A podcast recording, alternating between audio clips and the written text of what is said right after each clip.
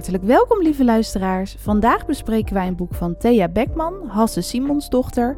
We nemen jullie mee naar de 15e eeuw en reizen langs Kampen, Zutphen, Amersfoort en nog veel meer. Heel veel luisterplezier. Nou, de vorige aflevering hadden we een boek uit 1937. Zo oud is het boek deze keer niet, maar we gaan voor het verhaal wel heel lang terug in de tijd. Ja, het is, ehm, het is heel lang geleden.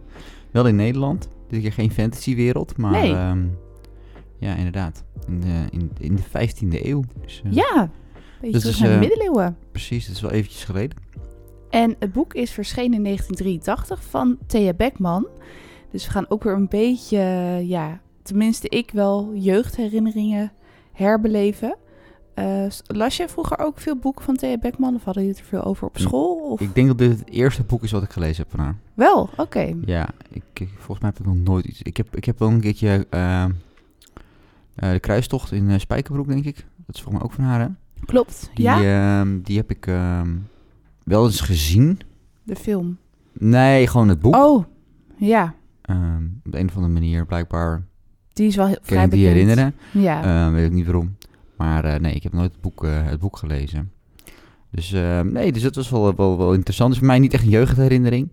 Eh, behalve dan dat ik dus herinner dat, dat er een ander boek in eh, de kast stond ergens ooit. ja daar maar, ging het ook ehm, wel veel over op school bij ons. Over Thea Beckman, Kruistocht in Spijkerbroek. En Ja, maar wij, ik, ja, ik, denk, ik denk dat het natuurlijk... Ik zat op een openbare school, jij zat op een katholieke school? Christelijke, christelijke school, ja? Christelijke school. Misschien dat, dat ook, dan. misschien dat, dat daar iets, eh, iets- ook nog iets mee te maken heeft. Ja, dit boek is trouwens op zich niet echt gericht op geloof of zo. Er he- Het, het- ja, er komen wel monniken voorbij en geestelijke, maar Dat is meer een aanklacht tegen, te- tegen het Ja, geloof, eh, zou ik bijna willen zeggen. ja, Het een beetje anti-geloof. Misschien is het reden omdat het boek ook minder in eh, schoolbanken ligt. Maar ehm, ja, Nou, ik, vond het wel grappig, want wij gingen het boek natuurlijk eh, beluisteren via Storytel. En toen zag ik wel veel eh, reviews van mensen van... oh ja, dit is echt weer even terug naar mijn jeugd. Ja, ik weet niet of het echt een jeugdboek is of meer young adult, maar... Ja, ik vond het wel leuk. de, de, de reviews stemden mij positief. Dus toen dacht ik, nou, laten we hier gewoon aan beginnen. Ja, en er zit ook een beetje historie in, dus dat is wel leuk. Ehm trouwens, Ja, hoe, is je thee? Want we hebben dit keer een beetje raar, maar we hebben niet allebei dezelfde thee. Dat is normaal Nee. gesproken hoe we, hoe we dat hier doen. Maar Nou, ik vind deze echt heel erg lekker. Eh Rooibos Orange Thee. Ik vind hem heel lekker. Ik, ik had hem volgens mij een keer samen met een vriendin op vakantie ergens. Dus sindsdien, elke keer als ik die thee heb, dan waan ik me weer een beetje eh, in Oostenrijk. Dat is wel grappig. ah, En die van jou? Ik, heb ik, heb, eigenlijk? ik heb gewoon plain eh, groene thee. Ik heb gewoon een Oh hele steady, zeg maar, de, de basis van thee heb ik. Dus, ehm, Jij bent wel groene lekker is. thee eh, fan. Ik ben op zich wel groene thee fan, ja. Ja, ik moet zeggen dat ik, dat, ik- dat, dat, je hebt ook heel veel groene thee en dan krijg je de standaard van die eh, citroen iets Ja. smaak of zo erheen. Mhm, dat ja, heb ik klopt. veel. En daar ben ik echt geen fan van. Nee, ik vind citroenen met thee ook niet zo denderend. ik eigenlijk. weet niet wat, waarom altijd groene thee met citroen wordt verkocht. Echt Groene zo'n thee met gember dan wel, maar, Rare combinatie. Ja, gember, dat is dan oké. maar citroen, daar moet je Maar echt van heb ik houden. echt altijd iets van. En heel vaak zit er gewoon standaard bij of zo. Het is gewoon groene thee met, Ja, gem, of, eh, groene thee soort, met eh, citroen. Maar Goede combi blijkbaar. Ja, geen idee. Eh, maar eh, dat in ieder geval. En Ja. je hebt leuke eh, koekjes gemaakt? Of Ook nog lekkere Lekker. koekjes. Lekkere en leuke koekjes erbij En gemaakt. die had je toch ook een beetje gemaakt als idee voor collega's? Dat Ja, je ik heb van een collega, een collega die van me, die, ehm, die heeft eh, diverse allergieën en, en ehm, ja, Oh ja. problemen op dat vlak. Qua gluten en zo toch, of niet? Ja, eigenlijk, eigenlijk is hij allergisch voor alle diverse soorten suikers. Dat is eigenlijk waar het op Hmm. neerkomt. En hij heeft inderdaad ook gluten, dus het is glutenallergie, maar het is ook geen fructose en, ehm, nog een aantal, en lactose. Dus eh, dat soort dingen. Dus het zijn diverse dingen die hij mag. Ja, dus, dit zijn, dus dit is op basis van haver. ehm, ehm, haverkoekjes, Ja. dus ik heb havermeel gemalen, dat soort dingen. Dus het zijn eigenlijk zoet haverkoekjes, maar ze zijn wel lekker. En er zitten dus pinda's in, want dat mag dus. En er zit dus pure chocola overheen. Heel Dus lekker. heb ik eroverheen een soort van Ja. Gesprenkeld of zo. Wel fijn dat je dat dan wel gewoon een heel lekker koekje hebt. Als je gewoon even zoekt van welke producten kunnen wel goed bij elkaar en wat mag je wel eten. Dus eh, die heb ik gebakken eh, en voor mijn collega's en voor deze boekenkast. Dus eh, ja, Ja. lekker genieten. Dus nou, wie weet inspireert het jullie thuis om lekker te gaan bakken. Ja, precies. En die haver natuurlijk ook. Of deel even jouw glutenvrije recept voor een taart of een koekje of een cake. Dat is dus best wel welkom. Precies. Glutenvrij cake. Ik weet niet of ik... Ik Ja, of trouwens, dat ik heb wel eens- trouwens, maar... Ja, ik heb wel eens een goed vrije cake gedaan, Dat maar dat is meer een soort van... Was een soort van... Ja, dat lijkt dan een beetje op een... eh, hoe heet het? Op een eierkoek of zo, zeg Ja, maar. die eiwitcake had jij gemaakt. Die, was best wel lekker. Citroen-eiwitcake. Ja, toch citroen zat daar dan wel weer Misschien hebben we die ook wel een keer in de podcast eh, Zou kunnen, weet ik niet. Anders ga ik die nog een keertje maken weer. Die is wel heel lekker. Dus we zitten weer van ouds aan de koekjes en de thee. Hopelijk hebben jullie thuis ook wat lekkers. Ja. En dan ja, gaan we nu denk ik terug naar Het is de, de ha- 1477. haven voor het paard. Ja, Ja, nee, Er precies. is een hele scène in dat ze haver aan een paard geven en dat, eh, dat, dat mensen dan boos worden. Dus eh omdat ze lekker, er misschien wel lekkere koekjes van kunnen maken in het boek. Zeker. Dat zullen ze denk ik niet doen, maar, eh, maar ze misschien Hebben wel ze wel weinig broodje tijd voor. van. Ja. precies. Ja, ja, dat is inderdaad. We Ja. kunnen misschien eventjes kort toelichten waar het over gaat. En dan kunnen we daarna even onze mening erover laten schijnen. Ja, want het speelt zich ver in het verleden af. Het is ook een beetje een boek eigenlijk. Best hè? wel. Ja, een beetje wat te vertellen over de Nederlandse geschiedenis ook. Ja. Ehm, zij is volgens mij van origine geen eh, historicus. Maar ik- wat ik grappig vind dat Thea Beckman, zij heeft nog een hele studie gevolgd toen haar kinderen het huis uit waren. Als haar websites kloppen. Dus toen heeft ze sociale psychologie gestudeerd, staat er. Ehm, dus ik had verwacht al iets van geschiedenis. Maar ik denk dat ze gewoon heel erg geboeid was door geschiedenis. En ze dook best wel ook de, de archieven in.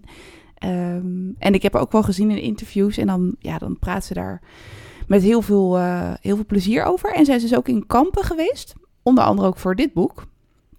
En toen werd zij gelijk verliefd op de stad Kampen. Ik kreeg wel gelijk zin om naar Kampen toe te gaan toen ik dit boek las. Ik dacht van, nou, dat moet wel een hele mooie stad zijn. Want Kampen komt voorbij, maar ook Zutphen. Ehm, ben jij daar ooit geweest?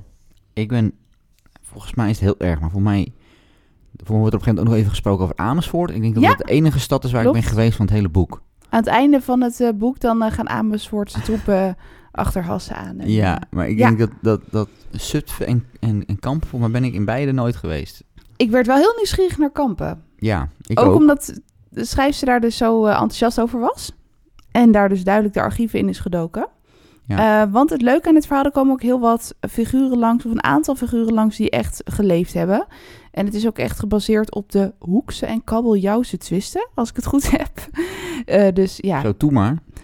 ja dat, dat, dat staat volgens mij op de achterkant van het Oké. boek. Dus sorry als ik een twist verkeerd benoem. Maar ehm, die zijn wel inspiratiebron voor het verhaal. Eh, maar je beleeft het verhaal door de ogen van Hasse Simonsdochter. Zij heeft volgens mij niet echt bestaan, maar zij is ja, een, een, een sterke vrouw in die tijd, in 1477.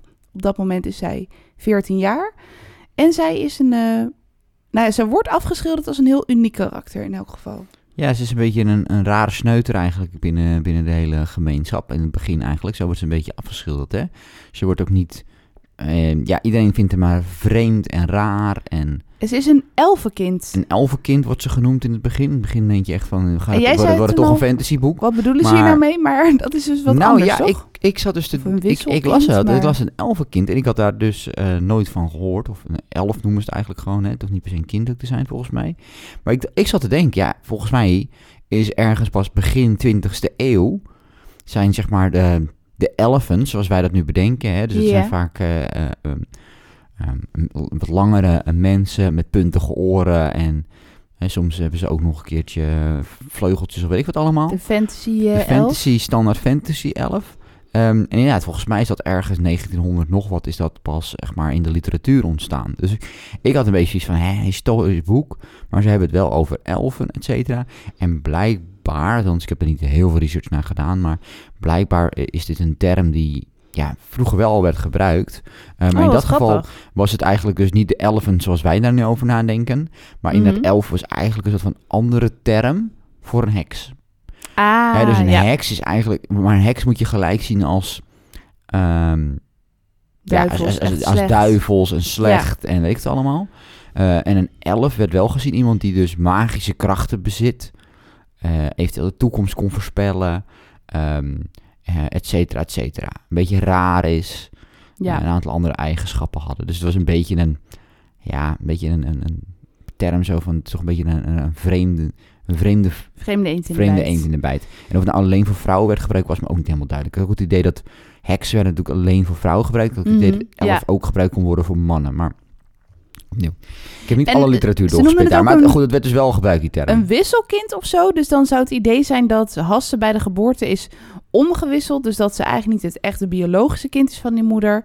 Eh, want eerst was die moeder nog best wel een, een, een lieve, leuke moeder, zeg maar. Maar op, op een gegeven moment ging het gonzen met al die roddels over haar dochter Has. Omdat ze er heel anders uitzag. Raven zwart haar, glinsterende tanden, dat soort dingen allemaal. En dan gaat ze naar de pastoor. Dus dan zie je weer hoe belangrijk het geloof was, hoe belangrijk de kerk was. En nou ja, dan, eh, dan heerst het gerucht dus dat haar kind verwisseld is en dat ze het er maar uit moet slaan, omdat dan de elfen het wel weer komen terughalen. Dus zodoende wordt Has eh, ja, mishandeld door de ouders op vrij jonge leeftijd al. Ja, en, daar, en, en eigenlijk door al deze voor, eh, voorgeschiedenis van haar, ja, daar, daar ontstaat nog een keertje, hè, dus ze is, al een beetje ja. anders dan de rest. Ehm, ehm, en, en dan wordt het nog een keertje eh, sterker doordat je dus ehm, al die dingen haar overkomen. Dat ze geslagen wordt, dat ze niet geaccepteerd wordt. Eh Nee. Dus eigenlijk zich helemaal niet fijn voelt in Kampen, hè, waar, ze, waar ze woont op dat moment. Ja, Waardoor ze eigenlijk de hele tijd buiten de stad, ja, eigenlijk een beetje gewoon, ja, daar een beetje omheen struint door de bossen en dat soort dingen. In de want rietlanden, haar ja. vader is blijkbaar rietsnijder. Ja. En zij is gewoon heel erg dol op het wijdse van de, van de rietlanden. Dat vond ik wel gelijk heel mooi om over te lezen. Misschien wel een beetje mijn... Nou ja, toen, toen, toen zat ik gelijk in het verhaal. Daar begon het verhaal vrij aan het begin. Las je daarover hoe zij dan ja, met haar pijl en boog, volgens mij zelfs, Ja, in die ja. rietlanden rondgaat. jagen is, ja. En aan het jagen is. En hoe dol ze is op de natuur. En dan zie je hoe goed eh, Thea Beckman die schoonheid van de natuur kan beschrijven. Dat vind ik wel altijd magisch aan een boek. Dat je dan dat voor je kan zien. Ja, nee, dat omschrijft ze heel goed. Sowieso door het hele boek heen moet ik zeggen dat ik vind dat ze eigenlijk heel goed om, ja, de hele scènes en de situaties goed omschrijft. Ja, wel? Want jij Ja. vindt het dus... Want het is officieel denk ik misschien een jeugdboek. Maar alsnog vond jij het dus wel... Nu ga ik al gelijk weer toe naar het meninggedeelte. Maar vond je het wel Ja. dus plezierig om te lezen? Ja, nou, het, het leest prettig weg, denk ik. Het is, ze maakt een goede balans tussen, tussen de hoeveelheid details die ze verwerkt in het boek. Ehm, waardoor je er echt bent, zeg maar. Maar het voelt wel aan alsof ze ehm, ja, gewoon heel goed geredacteerd heeft. Gewoon heel erg goed heeft nagedacht, oké, wat doet er toe en wat doet er niet toe? Dus wat is er voldoende om, hè, wat je al zegt, ik wil graag naar Kampen of ik wil ehm, hè, naar Zutphen of weet ik wat. Ze geeft genoeg details dat je denkt van ja, ik wil erheen. Maar tegelijkertijd in je hoofd heb je n- nog genoeg details die er niet zijn, zodat je die zelf moet gaan invullen. Ja, je fantasie kan nog wel de vrije loop... eh, Ja, maar ze geeft je wel worden. genoeg informatie zodat je duidelijk concreet hebt hoe de situatie zich ja, ehm, afspeelt en, en waar het zich afspeelt. En, best wel knap. eh, want het was best wel eh, dat denk ik, precies, twist, dat is goed geschreven. Dat zie je. Dat heel veel van, van moderne schrijvers zie ik dat die daar ja, enorm, een, een enorme, ja, de mist in gaan. Dat ze of veel te veel details geven. Dan krijg je zo'n heel langdradige van, oh, en, Ja, en dit was een detail en dit. En toen zaten er twee, muur, twee muggen op de muur. En eh, je denkt Ja. oké, hou maar op met die details. Soms zijn de details goed, maar soms zijn ze ook Ja. heel overbodig. Of het wisselt heel erg. Weet je, de ene scène wordt enorm gedetailleerd beschreven en de andere niet. En hier krijg je eigenlijk altijd voldoende informatie over die rietlanden, over, die, ehm, over de steden, over op een gegeven moment de kerk waar ze in zitten. Of, En een beetje de tijd waarin ze leeft, inderdaad. ja, je krijgt daar echt eh, best wel wat van mee. Ehm, dus ja, nee, ik vond, dat, ik vond dat plezierig weglezen eigenlijk. Ik, weet niet of jij, ik denk dat jij dat ook wel eh, had of niet? Ja, ik zat er gelijk wel goed in. Ik vond het eerste deel vond ik wel iets dat dat raakte mij gelijk wat meer dan het tweede deel. Ik had bij het tweede deel meer het gevoel dat het een beetje een opsomming was van eh, eh, feiten en, en gevechten. Maar goed, daarover zo meer. Maar alsnog is het denk ik een heel goed boek ook ja, voor tijdens de geschiedenisles of wat dan ook. Maar alsnog vind ik het zelf, ook al ga ik niet meer naar school, ja, leuk en interessant om, om te lezen. Oh, grappig dat jij dat... Dus jij vindt het eerste gedeelte wel beter dan het tweede gedeelte. Ik denk dat ik er bijna, Andersom? bijna andersom in zit. Ja? Oh, Ja. grappig. Ja, misschien, ja, In het Ja. begin heb ik echt een beetje zoiets van, ja... Ja, het is wel interessant. ja, het is weinig geschiedenis Maar wat gebeurt er nou? interessant nog. Ja, het is meer haar karakter schetsen, haar omgeving schetsen, waar ze vandaan komt. Ehm, laten zien hoe belangrijk de kerk was, wat, wat haar connectie is met die rietlanden en wat haar karakter dus ook is, want ze gaat zich ook verzetten tegen de ouders.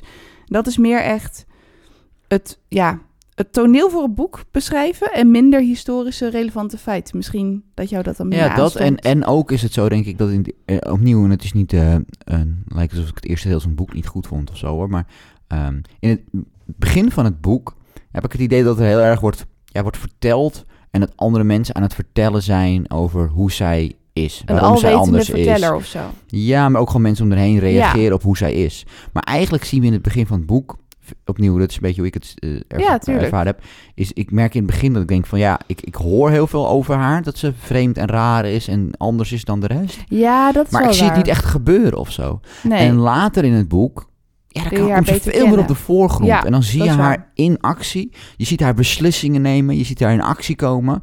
Je ziet haar keuzes maken. Ehm, en dat is misschien niet in de helft van het boek. Ik denk, ik denk eigenlijk dat het een derde is. De eerste een derde. Ja, het is een beetje in twee derde. verdeeld eigenlijk. En- ja, Eh, de laatste twee derde maakt ze heel erg keuzes en beslissingen. En dan zie je eigenlijk eh, gedeelte. Dus dat is niet verkeerd, want het eerste Ja. is ook. Maar dan, voor, voor mij in ieder geval, pakt dat me meer. Dat ik denk van, oh ja, weet je, dan staat ze tussen die, tussen die groep mannen.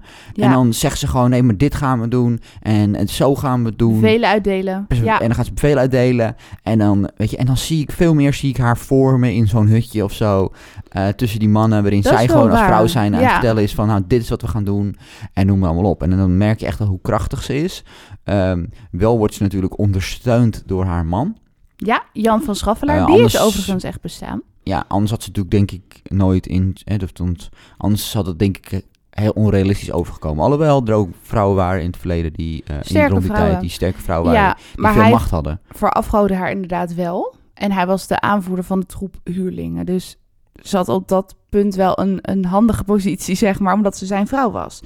Ja, en dat is natuurlijk ook wel Ja. interessant, want die komen bij elkaar. Is misschien ook wel goed gewoon voor de lezer om te doen, maar dat is ook wel weer uniek hoe ze dan elkaar ontmoeten. Ja, dat is wel een En- spannend stukje. Vrij aan het begin van het verhaal Ja, hoe ze elkaar Ehm, ontmoeten en hoe dat dan staan ze bij uiteindelijk elkaar dan, in het krijt. eh, hoe ze man en vrouw worden. Ja. Hoe ze man en vrouw worden. Ik had nog nooit gehoord van de term verbidden. Dat is blijkbaar dat je de man... Ik zal verder niet vertellen wat het precies gebeurde... maar dat je iemand dus redt van de doodstraf door met hem te trouwen. Nou ja, ongetwijfeld heeft Thea Beckman daar research naar gedaan. Gebeurde dat in die tijd? ja, dat zal, ja, ik, ik had er ook wel inderdaad nooit van gehoord, maar Ik denk, nou, dat is op zich wel een goede manier. Maar goed, het gebeurde misschien weinig omdat... ik weet niet of dat een goede, ik weet niet of we dat nu terug moeten invoeren. Sowieso A, de doodstraf en B, Nou, nee, Eh. nee, niet terug invoeren, zeker niet. Maar raar, meer van, om oh ja, van de dood gered te worden door gewoon te Ja. kunnen trouwen. Maar misschien gebeurde het weinig, omdat vond- vrouwen dat ook niet, niet zo zomaar durfden. doen. Ik vond het een beetje een rare constructie, want iemand heeft ook iets heel naars vrouwen gedaan hebben en dan... Precies, dat is natuurlijk het idee. Dat, dat je niet met de trouwt met iemand is het dan oké seriemoordenaar- of zo. Ik denk het idee is dat, dat iemand dan, als iemand trouwt met je, dat dan Terecht in de ogen van God of zo, dat, Ja, je, dat, je, dat je dan oké bent of zo. Maar ik weet niet, dat was een beetje typisch. Ze was ook wel, maar goed, dat was in die tijd waarschijnlijk natuurlijk heel gebruikelijk. Ze was 14 of zo toen ze gingen trouwen, 15. Maar dat was wel gebruikelijk volgens mij toen. Dat was niet zo bijzonder. Ehm, en voor haar, dat vond ik wel leuk, dat ze eindelijk een beetje liefde kende en dat ze gewoon kampen achter zich ging laten. Ik weet niet of ze dat nou wel of niet moeilijk vond, want ze, ze groeide natuurlijk op bij kampen en IJsselmuiden en dat ging ze achterlaten omdat ze meeging met Jan van Schaffelaar. Nou kijk, in het begin dus niet. In het begin is ze blij dat ze er weg is. Omdat ook Ja. al die narigheid en al die mensen en et cetera. Ehm, maar op het moment dat ze weg is, krijgt ze wel eigenlijk heimwee. En dat, dat blijft eigenlijk het hele boek lang een Ja. onderwerp. Een thema waar ze eigenlijk verlangt naar een stad waar ze ook een hekel aan heeft. Ja, En die tweestrijd is wel belangrijk in de, heel veel van de keuzes die ze maakt later. zeker. En vooral ook de Rietlanden waar ze dan ging jagen. Eh, ja, dat, dat missen ze wel. Ja, Want Jan van Schaffelaar, nou, die heeft dus eh, schijnbaar echt bestaan. Eh, een huursoldaat noemen ze het hier. Ja. En hij is in, ja, voor verschillende doeleinden wordt hij ingehuurd. Maar in het begin gaan ze naar Zutphen. Want daar is hij, nou ja, goed. En dan gaat hij ook weer naar Doornik om voor een hertog te vechten. precies. Trekt hij te strijden. Zij blijft daarachter in Zutphen. In Zutphen, ja. Daar vinden ook nog wat, wat nare incidenten eh, Daar plaats. voelt ze zich helemaal niet thuis. Want dat is echt een, een stad. Ja, Kampen was dat waarschijnlijk ook. Maar zij is gewoon wat wijdser leven gewend. En ja, ze, ze trekt gewoon niet echt het stedelijke leven in Zutphen. Hassen. Nee, dus dan Eh, gaat ze ze een is beetje rondstruinen. En nou ja, er gebeuren wat, wat akkefietjes. Ehm, mensen liegen tegen haar. Ehm nou, al het ongein. Dus op een gegeven moment vertrekt ze uit Zutphen. Op dat moment komt, eh, komt haar man net terug. Die kruisen elkaar net. Die kruisen elkaar net. echt dus, net twee dagen dus later die komt komt hij thuis. aan. Die heeft zoiets van, waar is mijn vrouw? Geen idee, zegt iedereen. Die liegen ook weer tegen, tegen hem. En Hasse, ze wordt... Iedereen vindt haar wel heel erg mooi. Maar toch eh, nemen ze het niet altijd helemaal serieus. Totdat blijkt dat zij dus zijn vrouw is. Is eigenlijk ook wel triest. Maar Ja. als mensen haar ontmoeten, komen ze er dus wel achter dat zij heel pittig is qua karakter. En heel veel daadkracht en overtuigingskracht heeft. Dus ze is ook zelf wel echt een... Het is niet alleen dat ze door de man credits heeft of zo. Nee, nee, die, die, die Gelukkig. Alleen die, die zorgt ervoor eigenlijk dat ze dat... ehm, mag uitvoeren, om het zo maar te zeggen. Ze is dat had ze toch hij is een nodig. beetje de enabler of zo. Dus dat ze, zodat ze ook haar kracht daadwerkelijk kan gaan inzetten.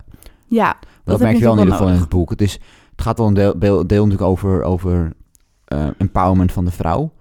Maar het is wel... ehm, en ik denk dat, dat Thea dat gedaan heeft om het een beetje in een historische context te zetten. Maar het is wel eh, door middel van haar man, zeg maar. Haar man Precies. is wel nodig om het... Zonder haar man had deze, had, had- hadden de beslissing die zij neemt niet serieus genomen geworden, Nee. zeg maar. Dat is eh, denk ik wel een belangrijk eh, eh, punt nog wat daarin zit. Ik ben Ehm. sowieso wel benieuwd hoeveel vrouwen, want nou ja, Hasse die gaat op een gegeven moment, dat kunnen zo even toelichten, maar gaat ze mee ook met de huurlingen en dan wordt ze onderdeel eigenlijk van het vendel van haar man, die dus aanvoerder is van die bende, van dat vendel. Maar hoeveel vrouwen er daadwerkelijk in die tijd dat gedaan zouden kunnen hebben, dat, dat vraag ik me dan af. Want als je die namen ziet, je, je kan dan zo'n overzicht opzoeken van wie hoorde bij de Hoekse kant, wie bij de Kabeljauwse kant. En dan zie je wel een paar vrouwen staan. Ja, sommige mannen hadden natuurlijk gewoon vrouwen. En Ja, je had ook vaak mensen die natuurlijk gewoon verzorgd moesten worden. Dat iemand die koken moest met een leger. En er moest eh, eh, medische hulp worden geboden. En eh, vaak diverse dingen. Dus natuurlijk, hè, net zoals je natuurlijk Ja. gaat kijken naar echte legers, om het zo maar te zeggen. Als de die optrekken, ja. dan heb je vaak twee keer zoveel burgers als militairen eigenlijk. Die daar continu achteraan eh, zich voortbewegen. Ja, ik vond het wel fijn om te zien dat er een paar vrouwen dan genoemd werden. Ja, wel die hadden- aanzienlijk meer mannennamen, maar toch Ja, en die zaten dus ook niet vaak in posities, denk ik, die, eh die Hasse had in die boek. Hasse had. Laten we daarop houden, inderdaad. Je kreeg een beetje Jeanne d'Arc vibes, hè? Ik weet, ik weet daar iets te weinig van af van Jeanne d'Arc, maar zo'n krachtige vrouw die zich dus ook voordoet als man. Ja, alleen hier, hier het grote verschil natuurlijk tussen, tussen eh, of het grote verschil, maar Mhm. een verschil dat hier tussen zit, is dat ze inderdaad soms zich wel verkleedt als man. Ze wordt soms wel ehm, herkend als man, om het zo maar te zeggen, omdat ze zich dan wel zo gekleed Het heeft. soldatenkleren. Maar ja. iedereen in haar groep weet dat ze een vrouw is. Ja. En dat is volgens mij bij Jeanne d'Arc niet het geval. Bij Jeanne d'Arc is wel Nee, zo dat, dat- er een aantal mensen ja, weten dat ze een, eh, eh, een vrouw is, die haar ook in die machtspositie plaatsen. Ja. Ehm, maar in dat geval is het zo dat de voedsoldaten niet weten dat Jeanne d'Arc Nee, een, eh, precies. een, eh, vrouw is. Althans, misschien later dat ze dat wel weten. Ik weet het of Hier wel. Eh, Ik maar vind- in eerste ja. instantie in ieder geval is dat niet bekend. Dus- Nee, dat is inderdaad wel een belangrijk verschil. En ik vind het ook wel hier goed dat, de, dat Thea inderdaad, dat zij soms ook wel die, die mannen die eh, dus worden geleid door Jan van Schaffelaar, Hasses man, dat die mannen ook soms wel denken, ben ik nou een bevel van een vrouw aan het aannemen? Maar dat doen ze allemaal maar omdat ze toch een beetje bang zijn voor, voor Jan, voor de aanvoerder. Dus dan doen ze het maar wel. Maar je ziet wel een beetje die innerlijke tweestrijd van, oh, gaat de vrouw mij nu vertellen wat ik moet doen? Ja, Dus ja, dat maakt het toch een beetje geloofwaardig. ja, ja, je merkt ook wel dat mannen niet altijd maar gewoon opvolgen wat er gevraagd wordt. Nee, Eh, ook niet eh, van, van Hasselaar trouwens, hè, dus ook niet van de leiders. ook niet van die iedereen, Jan, heeft wel nee. een beetje zijn eigen, iedereen heeft wel eens een beetje zijn eigen karakter, om het zo maar te zeggen. Die het op zijn eigen manier doen soms. En ze worden best wel. Het, het, ja, je, het, is, het is best wel een hechte groep, zou ik maar zeggen. Ze zijn met 19 mensen of zo in totaal. Er is nog één andere vrouw verder allemaal mannen. Dus ja, je, je krijgt wel een soort nou ja, huiselijk gevoel. Is een beetje raar om te zeggen, want ze zijn aan het rondtrekken om mensen te overvallen. Maar ze worden heel erg betiteld als schurken. Ja, En- omdat ze natuurlijk op een gegeven moment ja. eigenlijk struikrovers worden. Ja. Min of meer. Want Ze ze, zijn dus ingehuurd om overvallen te plegen, als ik het goed heb begrepen. Ja, eigenlijk om andere dorpen lastig te vallen. En Om ja, te stelen en geld. om te stelen Ja. en, en op een gegeven moment ook eh, gijzel, eh, mensen gijzel te nemen. Wat natuurlijk een hele heftige scène in is. ruil voor losgeld. Ja, want op een gegeven moment springt het verhaal een beetje, eh, verspringt het verhaal een beetje. Ja. Dan opeens denk je van, oh, eh, wat gebeurt hier? Dan zitten we opeens zitten we weer in kampen. Ehm, en zijn we bij een of andere jongen. Eerst En in Den Bosch, dus toen dacht ik echt, in wat is hier oh ja. de link? Ook ja, nog. maar Eerst die zijn we in Den Bosch. kampen inderdaad, ja. Die gaat dan naar kampen toe en dan... Gerrit van Wouw. Ja, en dan denk je, wat gebeurt hier? En gaan we opeens een kerkklok gieten. Ehm, en dan denk je, wat, wat, wat zijn we precies aan het doen hier? Eh, later komen die verhalen natuurlijk bij elkaar, zoals je misschien al eh, zou vermoeden. Maar dat was wel- Volgens bronnen heeft trouwens ook weer die Geert van Wouw, die klokkengieter, Ja? ook wel weer echt bestaan. oh, een hele bekende klokkengieter uit die tijd. Ja. Ehm, dus ja, ik denk dat Thea best wel bewust wat, wat namen heeft gebruikt die echt bestaan hebben. Maar die, die- ja, ik dacht wel echt, hoe komt dat verhaal van die Geert en die Gerrit uit Den Bosch bij het verhaal van Hasse, die inmiddels niet meer in kampen zit, maar volgens mij zit ze inmiddels op de Veluwe zelfs, om daar dus overvallen te plegen. Oké, dat is helemaal... eh, Ja, dus toen dacht ik, had jij toch ook even van, oh, hè, we zitten nu in een heel ander verhaal. ja, dat is, het, dat, Toen sprong het een beetje abrupt over. ja, eh, ik weet nog niet of ik... Wat ik er nou van moet vinden of zo. Of het heel veel toegevoegde waarde heeft. Ja, precies. Om, om, om, want wat ze doet daar natuurlijk is van perspectief. Eigenlijk het hele boek blijven we bij, bij Hassen. Hasse is ook wel het meest interessante karakter, vind ik Precies. persoonlijk. En op een gegeven moment verspringen ze. En dat, het lijkt dus... Ik denk dat, ze- dat ze daar de, het, het proces van het maken van een, van een klok... Ik denk dat ze dat heel interessant vonden. Want het is ook interessant. Ja. Ehm, en dat ze dat fascinerend vonden. Dat wou ze op een of andere manier in het boek verwerken, denk ik. En dit is haar keuze geweest. Ik En weet alleen niet of dat nou een hele... Wel, maar... Sorry? Nou, hu- hun verhalen komen uiteindelijk wel bij elkaar. Dus het heeft wel een soort van nut, maar ik snap wel wat je bedoelt. Ja, maar goed, je had natuurlijk ook kunnen doen dat Hasse haar gijzelt... en dat hij dan zijn verhaal vertelt over hoe ze een kerkklok hadden gemaakt of zo. Ja, want ze gaan... Want hij ze wordt gaan, gegijzeld ze door worden de- gegijzeld, Ehm, ja. En we hebben eigenlijk die scène ervoor dat hij aan het werk is... en dan krijgen we dat hij gegijzeld wordt. Ze worden wel Ehm, toch redelijk vriendelijk behandeld terwijl ze gegijzeld worden. Het gegijzeld klinkt zo naar, maar Ja, Ja. maar goed, ze moet ook teruggegeven worden. Het is gewoon puur om geld, los geld Ja. te krijgen van, eh, van de stad. ja, van kampen. Ehm, nee, maar toen, dat, dat is denk ik een beetje wat ik bedoelde. Toen eindigt voor mijn gevoel een beetje het eerste deel van het verhaal. En toen, toen verloor ik dus een klein beetje de aandacht, maar dat eh, kwam later wel weer terug. Omdat ik toen ineens in een totaal ander verhaal zat met totaal andere personen. Maar goed, Ja, ja dat is, het springt een beetje alle kanten Ja. op dan. Maar ik moet wel zeggen, ja, uiteindelijk dan komt, die krijgen we die gijzelneming.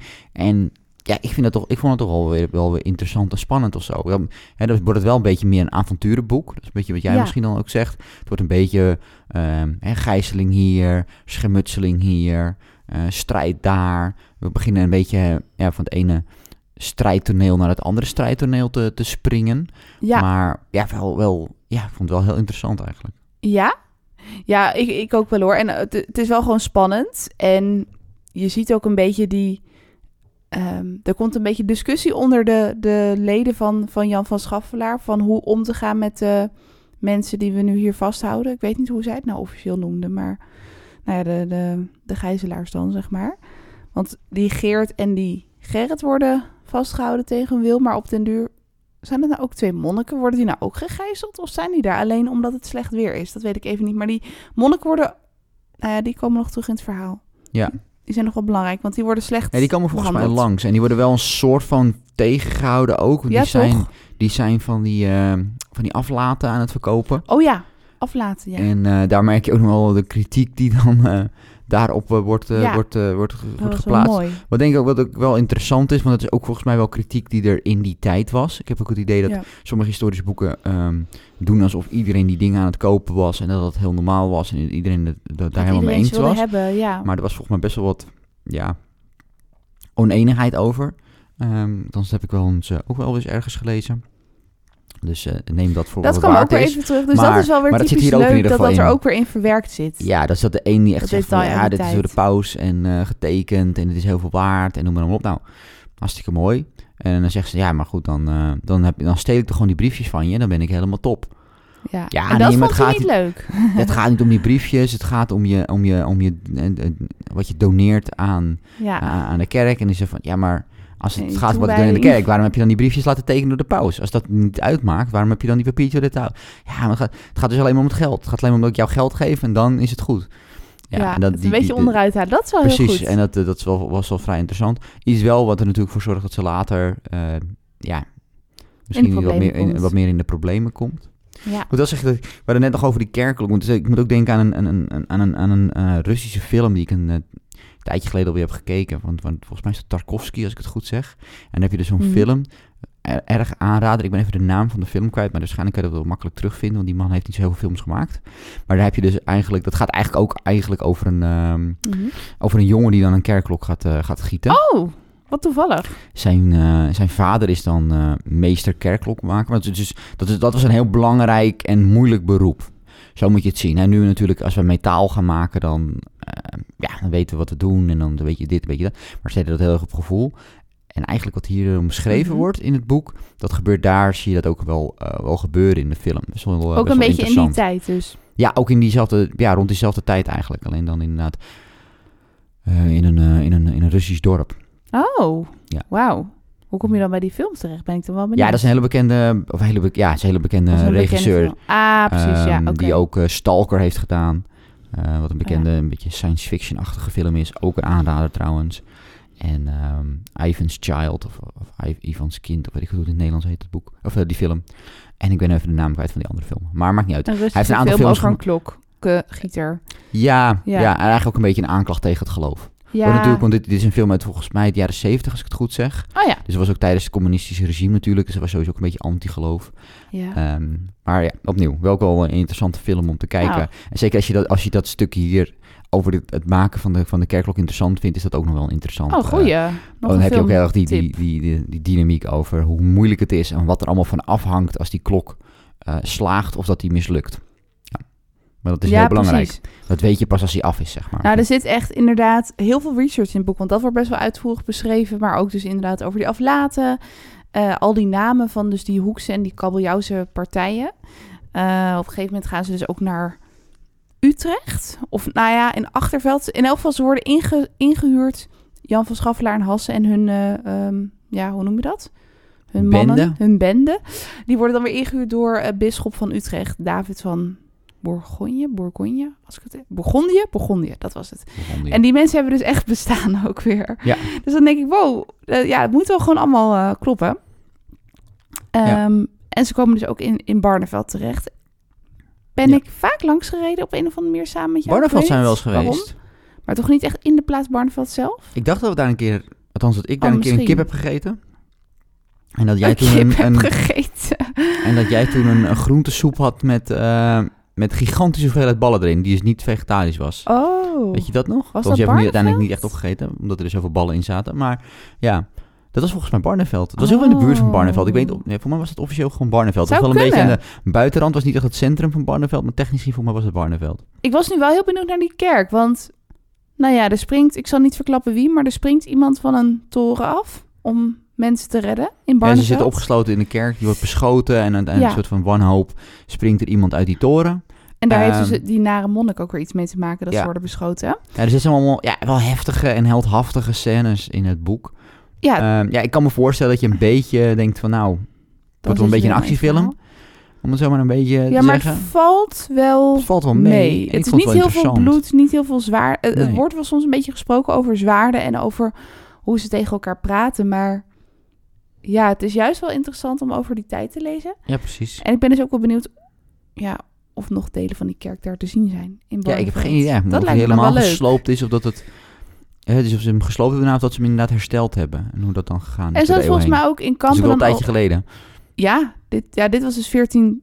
Ja, dus dat is 550 jaar geleden, Ja. zeg maar. Het verhaal bestrijkt ongeveer zes jaar, zoiets. Je ziet dus zes jaar, eh, ja, je gaat zes jaar mee in het leven van Hassen. Ja. Ehm, ze krijgt ook nog een kind, ze heeft ook nog een hond. Dus je ziet ook alweer dat ze zorgzaam is Ja, en, het en heel trouw is. Ja, en op een gegeven moment dan, dan vinden er si- situaties plaats. Dan krijgen we ook nog een beetje het einde van het verhaal. Hoe, hoe vond je dat dan? Want uiteindelijk heb je dus een heel groot stuk waar heel veel gebeurt. En, en strijd en spanning en En sensatie. een aantal bladzijden, niet en eens heel lang. eigenlijk dan... Blijft de spanning blijft, blijft bestaan, denk ik. Ja, Vond ik in ieder geval. ik, Want je Ik- blijft een beetje die angst ja, houden. ik ga denk maar niks spoilen dan. Nee, hoeven niet te spoilen, maar- Nee, Je, je houdt een beetje die angst ja, tot het einde van het verhaal. En Ja. dan eindigt het boek. klopt, dat is zeker waar. En dan ehm, krijg je wel een beetje een soort van een, een, een, een conclusie.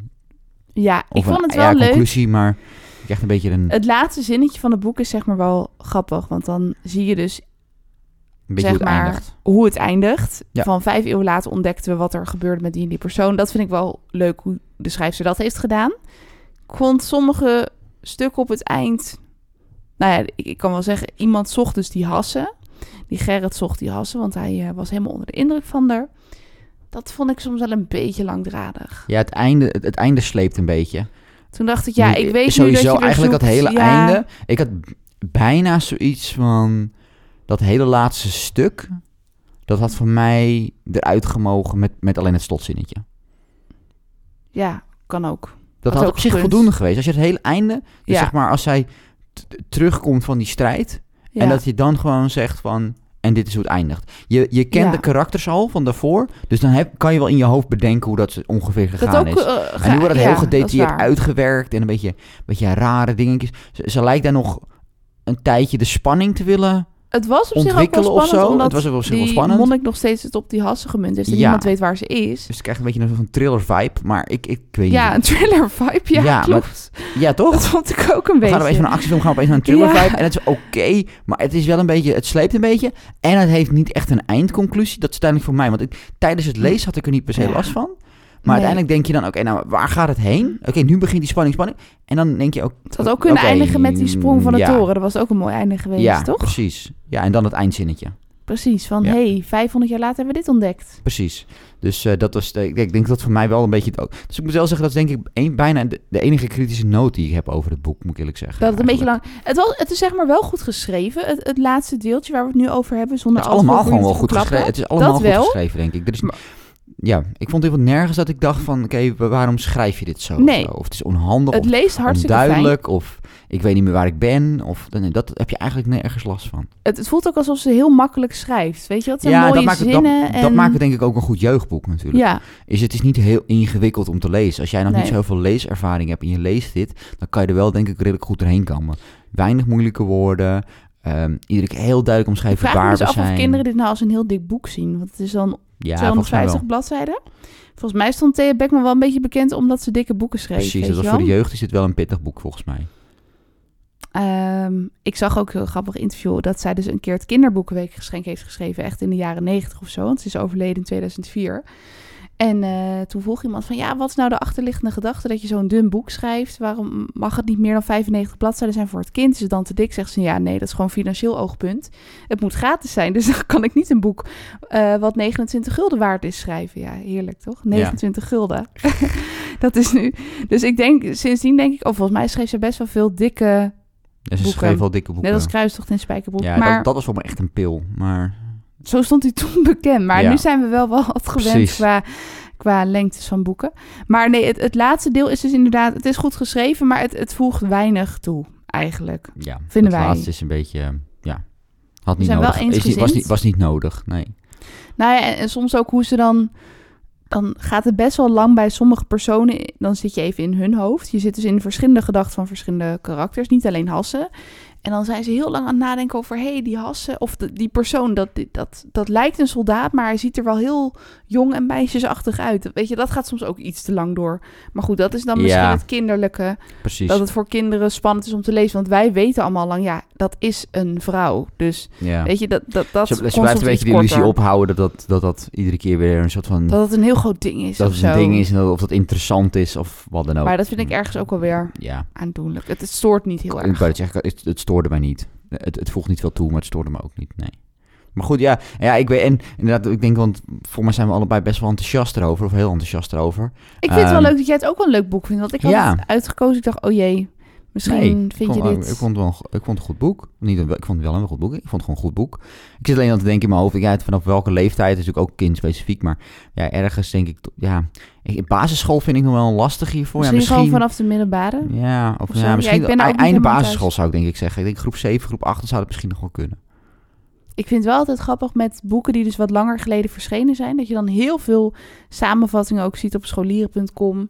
En een hele analyse van een leraar over de boek. En welke vragen je dan bij dit boek in de klas kan stellen. En zo. Dat, vind ik, dat zie je bijvoorbeeld ook bij die boeken over Roald Dahl. Die Ja. natuurlijk weer lekker helemaal in opspraak zijn. Maar dat zie je hier dus ook. Omdat het toch al... ehm, nou, hoe oud is het nu? 40 jaar bijna, Ja. boek. Ja, echt 40 jaar. Het is 40 jaar oud, precies. Ja. Dus ehm, ja, er is veel over te vinden. Ja, ja, en er is ook wel veel te analyseren, denk ik Ja. natuurlijk. En als je natuurlijk wil, dan kan echt je ook natuurlijk gaan verteld. kijken van, oh, oké, oh, hoe is die strijd gegaan en nog verder in te lezen. Zoals ik al zei, ook over die kerkklok en zo, hoe dat te maken gaat. Geen boeken. Ik heb ook documentaires over lezen. Eh, of over kijken. Documentaires En over dat ze lezen, die- dat is wel interessant. Maar ja, en die, die hertog van Gelre of zo, die gingen dus, die, dat, dat was dus degene die Jan van Schaffelaar ging verdedigen. Ja, ik had er nog nooit van gehoord, maar als je wil, kan je daar dus helemaal in verdiepen. En ik vind het ook best wel interessant. En ik vind het ook wel leuk dat je nu iets weet over de geschiedenis van Kampen en dat je daar dan een keer naartoe gaat en dat je dan een beetje dat verhaal voor je ziet of zo. Het is natuurlijk een heel klein onderdeel, maar ja, en ik ja. had laatst het boek eh, Begondiërs gelezen van, Oh ja. van Bart van Loo, een Belgische schrijver. Ehm, die eh, de Begondiërs heeft gegeven, ook eh, trouwens Napoleon. Ook allebei goede boeken. Mhm. En dat is wel grappig, want dan krijg je de, de, de strijd eigenlijk te zien vanuit de andere kant. Ehm, vanuit die strijd waar ze naartoe worden. Want op een gegeven moment wordt Ha- Hasselaar volgens mij gestuurd naar Burgondië. Ehm, Ja, in elk geval, die bisschop heet David van Bourgondië. Maar Ja. ik weet er zit niet... op, ja, maar op een gegeven moment komen ook wel Burgondiërs komen toch ook wel terug, dacht ik hier in een stukje. Zou kunnen, ja. of is het alleen die kunnen. naam? Zit ik, eh, vergis ik me nu? Dat durf ik even niet met zekerheid Nou, te zeggen. Goed, Daar dat, houdt mijn geschiedeniskennis op. dat, is natuurlijk, dat is natuurlijk een onderdeel van... Eh, Burgondië is natuurlijk eigenlijk nu een onderdeel van Frankrijk en zo. Dus dat is ook Ja, wel, eh, precies. dus je kan ook daar... Maar goed, dus dat is ook nog grappig om ook daarover te lezen. Goed, dat is, een dat is trouwens wel non-fictie allebei. van Bart van Loo. Hij is echt historicus, toch? ik, volg, ik weet niet of hij nou echt historicus is, maar hij is in ieder geval wel...